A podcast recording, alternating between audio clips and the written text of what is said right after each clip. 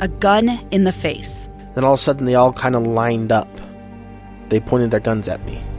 And this is the point where I thought, I'm going to die today. Started 2 years of horror for an American in Venezuela.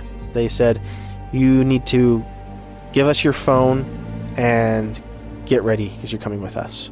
I'm Becky Bruce, and I spent a year researching and piecing together Josh and Tammy Holt's story about their ordeal in a notorious prison. That's when everything started to turn bad. We had another pound on the door. Boom, boom, boom. And there was the police once again. You can binge all of the episodes of Hope and Darkness on KSLpodcasts.com or wherever you get your podcasts.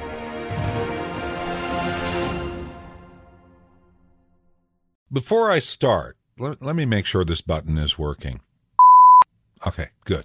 If you remember when the Russian invasion began, the first glimpse we got of Ukraine's determination and grit, the first time we realized they weren't going to roll over was when a Russian ship radioed a message to a tiny island off the coast of Ukraine ordering troops on the island to surrender.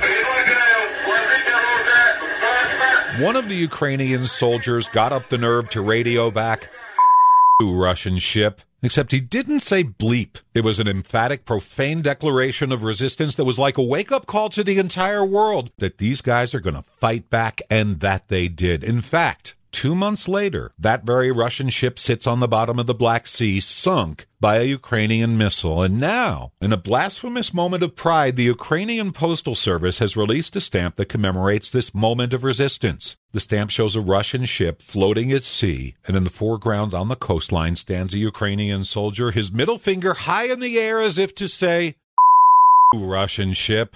And despite the atrocities and the refugee crisis and the war still raging, that defiance lives on. Yesterday, Ukrainians flocked to post offices, stood in line for hours to snap up every single one of the 700,000 stamps. But nobody's going to lick them. Their face value is $2. But collectors around the world are snapping them up on eBay for as much as $100 as Ukraine continues its David and Goliath struggle to the Russians.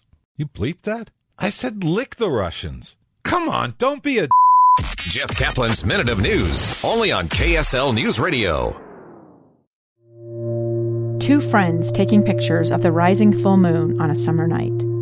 Two teenage kids doing what teenage kids do.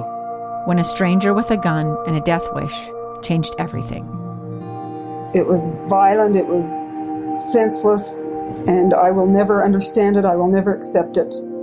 I'm Amy Donaldson, and unfortunately, we're all too familiar with stories about how violence shatters lives. But what we rarely see is how they are rebuilt. In a new podcast, The Letter, we relive tragedy, but only so we can hear the rest of the story. The struggle to reclaim lives, the realities of grief, and the possibilities of forgiveness. I believe in miracles. Sometimes I thought, there are no miracles. Yeah, there are, and this is a big one. Follow The Letter at theletterpodcast.com or wherever you get your podcasts.